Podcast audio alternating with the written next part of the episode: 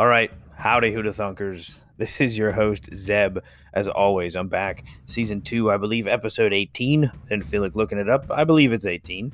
Welcome back, and I know I just released an episode last week with a warning that I may not be back until October due to taking three master's level certificate college courses, but that didn't go as planned. Long story short, I realize it is not the right time in my life to take on such a responsibility, and I've dropped all courses until further notice. It wasn't an easy decision to make, but I'm actually proud of myself for making it. The good news is I'll be keeping my weekly schedule on this podcast, so you can expect a new episode every Thursday as planned, unless something crazy happens. And I am taking a vacation uh, June, July, about a 10 days long, where I'm going to Jamaica. That, no podcast that week. Sorry, not really sorry. Anyway, quick recommendation segment before we get into our main topic. This week, I'd like to recommend my favorite Japanese anime show, Gurren Lagann. I'm a comic book nerd and I love Japanese culture, so it only makes sense. I'd love these ver- their version of the comic books there over in Japan. Gurren Lagann is the t- animated TV series that follows the sci fi fantasy adventures of a group of humans forced to live underground by a tyrannical evil overlord known as the Spiral King. Their journey to the surface, where they come across giant mechanical war machines that they eventually use to face their evil suppressor, is a wild ride. The heights this show goes to by the end of its 27 episodes was beyond my wildest dreams of what any story could possibly go. Plus, it checks all the boxes of what a cliche anime show should have. Check it out. It's on Netflix right now. All 27 episodes, like 30 minutes an episode. Really cool characters. Um, and I think it's it's my favorite anime. It's amazing. Now for the main story. This episode is called The Cult of Personality. Merriam Webster defines the term cult of personality as a situation in which a public fi- figure, such as a political leader, is deliberately presented to the people of a country as a great person who should be admired and loved. Examples of this would be Joseph Stalin of the Soviet Union, Mahatma Gandhi of India, and Donald Trump. Okay? So got pictures of each individual and good rep- good uh, representation of them being like cult of personality on the blog post. If you want to check that out, link will be in the description of the podcast. But this podcast episode isn't about the term itself. This podcast is about the song of the same title.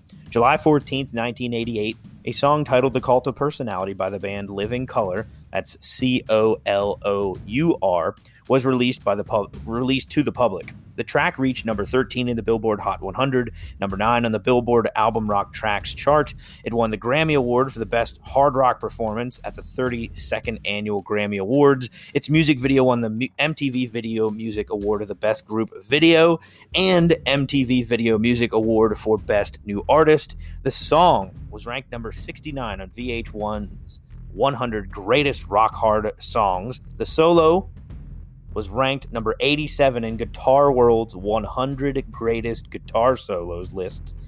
It was selected for inclusion in the musical reference book 1001 Songs You Must Hear Before You Die and 10,001 You Must Download. An even better accolade. It is one of my favorite songs of all time, and that's saying something because I listen to a lot of music and a lot of different kinds of music. I've always loved this song. I've loved it as a kid. When I when I find a song I love, I play it over and over and over again until I'm sick of it. Then a few months or years goes by and I hear it again. Some songs don't sound the same when I'm older when they come back into my life. I'll hear a song and literally think, "How did I ever enjoy this garbage?" But not this song. Cult of Personality I've fallen in love with over and over again throughout my life. Just the other day, it came on through my car speakers via my old iPod that I keep hooked up with all my 1,030 songs on shuffle. I jammed out and realized it deserves a podcast episode of its own. I was in the shower, I was like, I have to do a podcast episode on this. When I listen to a song, I'm listening from either one of two perspectives. Okay, so depending on my mood, concentration level, or perhaps even how the wind is blowing that day, I'm not exactly sure why I listen to a song music one way or the other.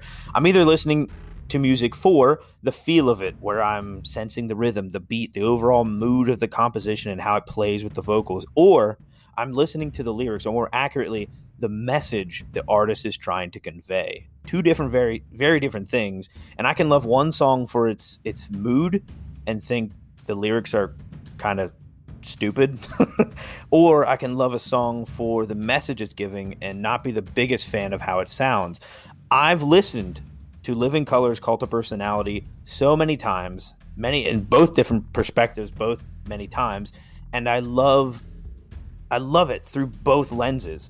The guitar riff used in the song was supposedly stumbled upon while practicing a completely different song. Vernon Reid, the founder, songwriter, and lead guitarist, played the riff by accident, and upon hearing it the, the first time, realized it had he had made a killer sound. Reid also plays the legendary guitar solo during the song, and which I consider to have the same level of epicness as the guitar solo from Lynyrd Skynyrd's Freebird, which i will probably have to make an episode about Lynyrd Skynyrd sometime. But the two solos, guitar solos, have very different sound, but both always make me do air guitar moves every time I hear them. It's such an amazing guitar solo on Cult of Personality, um, and it's very heavy, very like heavy hitting. As a kid, I enjoyed the song for its heavy metal feeling, but didn't really understand what the song was about. Now, as an adult, I've recognized the major names referenced and the significance of the message. The song begins with an edited quote from the beginning of Message to the Grassroots, a speech by Malcolm X. It says, And during the few moments that we have left, we want to talk right down to earth in a language that everybody here can easily understand. And during a rest in the music at 4:35, 4 minutes 35 seconds, John F. Kennedy's inaugural address is heard. Ask not what your country can do for you, and then a you know big guitar riff. The song ends with Franklin D. Roosevelt saying, "The only thing we have to fear is fear itself." From his first inaugural address, the lyrics mention John F. Kennedy, Benito Mussolini, Joseph Stalin, and Mahatma Gandhi. According to Vernon Reid, you know, the songwriter, Adolf Hitler was originally also going to be in the lyrics, but was pulled due to fear that referring to him would be misconstrued and too controversial. Uh, but Adolf Hitler is definitely a good example of the cult of personality, how he got an entire nation to be okay with mass murder. Um, but he was pulled from the lyrics, and that's fine. All the other examples they use are pretty good too. For their overall meaning of the song, allow me to read the words of Vernon Reid himself in an interview with the Ringer, Ringer.com's Alan Siegel in May of 2018. Reid says, quote, The whole idea was to move past the duality of that's a good person and that's a bad person. What do the good and the bad have in common? Is there something that unites Gandhi and Mussolini? Why are they are who they are? And part of it is charisma. Cult of Personality was about celebrity, but on a political level. It asked, what made us follow these individuals who were larger than life, yet still human beings? Aside from their social importance, Malcolm X and Martin Luther King both looked like matinee idols. That was a strong part of why their message connected. Even now, it's why Barack Obama has that certain something. End quote. This song is describing a phenomena that has shaped the greatest empires of man for better and for worse. The cult of personality has pushed humanity to accomplish feats that previous generations couldn't even dream of, and it has also driven humanity to commit horrors we all thought we weren't able to commit. The actual lesson of the lyrics may have escaped me when I heard this song as a teenager, but I did recognize the magnitude of the topic when I heard it. I may not have understood exactly what Corey Glover, the lead vocalist, was singing about, but through the power of the medium that is music, I understood it was worth listening to. Lastly, the music video. Now, I heard the song dozens of times through my headphones attached to my iPod in high school homeroom or in the football locker room, pumping myself up for a big game. Sometimes just played on repeat over and over. But it wasn't until a few years ago that I watched the music video as it popped up in my Facebook feed that I was blown away. I was brought right back to why I love the song in the first place. I hadn't heard in years. Corey Glover's performance is moving to me. His facial expression says it all. His brow is pinched, pinched in the center, and his lips are curled as he gives the crowd a hateful stare. It is as if he is channeling the anger of generations as he sings. His mannerisms seem to portray a profound frustration with the ways of the world, and he and as he stomps his feet on stage and swings his dreads around in fury. All this while actual propaganda used on the masses of the past is playing in the background, and a small, impressionable girl stares at her TV, unaware of how much she is being influenced by the poison of political agendas. It's amazing. You got to watch the video. It's on the blog post, but you can just look it up Cult of Personality on YouTube, and it'll pop right up. You'll see Corey Glover's very angry face singing this song. And a personal story that goes along with the song.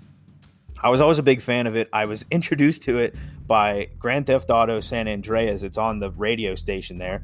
A song, a game I definitely should not have been playing at the age I played it, but it got me into really good music. This being one one of the songs, and then I kept playing it on my iPod. I played it for one of my my homeroom teacher, who was typically not a very emo, you know, not a very relatable guy, not one of those teachers you really get along with. But he heard it over my headphones one time and was like, "That's a good song. Like you should you should look into that song. It's really good." He was um, political. He was like social science kind of teacher, and he he understood the meaning of it all. He's like, "You should look into it. It's a great song. Sounds cool. Cool message." And one time in homeroom, I had a, an African American classmate.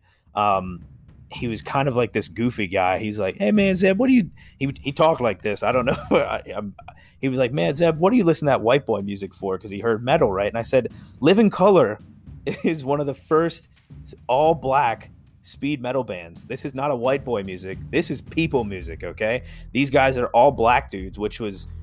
Pretty much unheard of in the metal world. Um, that's just a small side note of what makes them unique, but they're an all black metal band and their sound is amazing. And usually people find that out after they fall in love with their music. Um, but it's just a cool side note to it. Thanks for listening, Who Thunkers. I love this song. This is like my second episode about a single song. Hope you enjoyed it. Like I said, I'm going to keep this schedule because I no longer have classes, and I hope you keep tuning in. Until next week, I'll talk to you next time.